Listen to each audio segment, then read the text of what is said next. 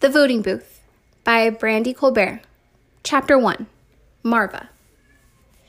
I don't like it when people make hyperbolic statements, so I really mean it when I say I've been waiting for this day my entire life. November 3rd, Election Day. But not just any election day, it's the first one that I'll be able to vote in. Finally! I'm still doing my morning stretches when there's a knock at my door. Come in. I bring my right knee up to my chest to stretch my lower back. At the foot of my bed, my Maine Coon Selma does her own kitty stretches, flexing her furry paws.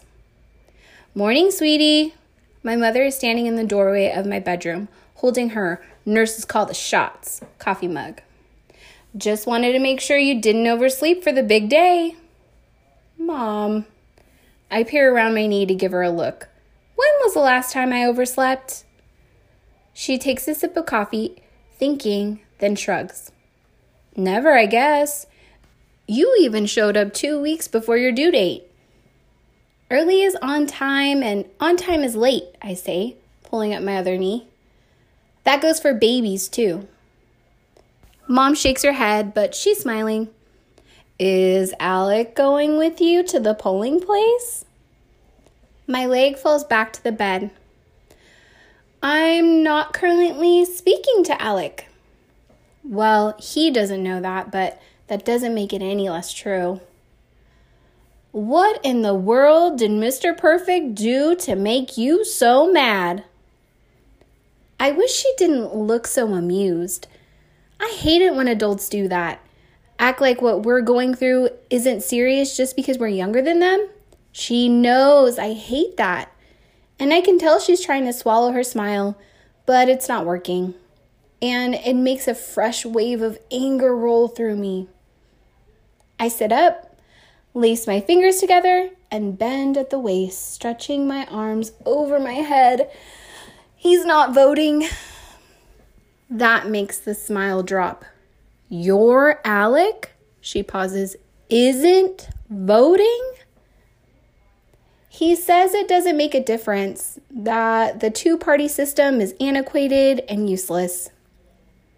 He said more than that over the past couple days, but I truly thought he'd change his mind. We've been together for almost two and a half years, since we were sophomores. I know him better than anyone.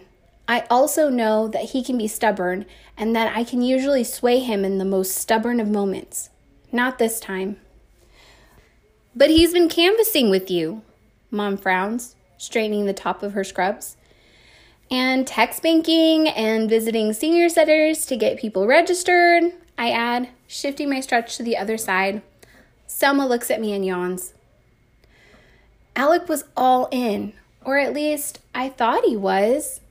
I glance at my phone on the nightstand, thinking of the last text he sent before I went to sleep last night. I've thought about this and you're not going to change my mind, Marv. It's my choice, not yours. I didn't respond. Well, the polls are open until 7. He still has some time to come to his senses. I'm not holding my breath.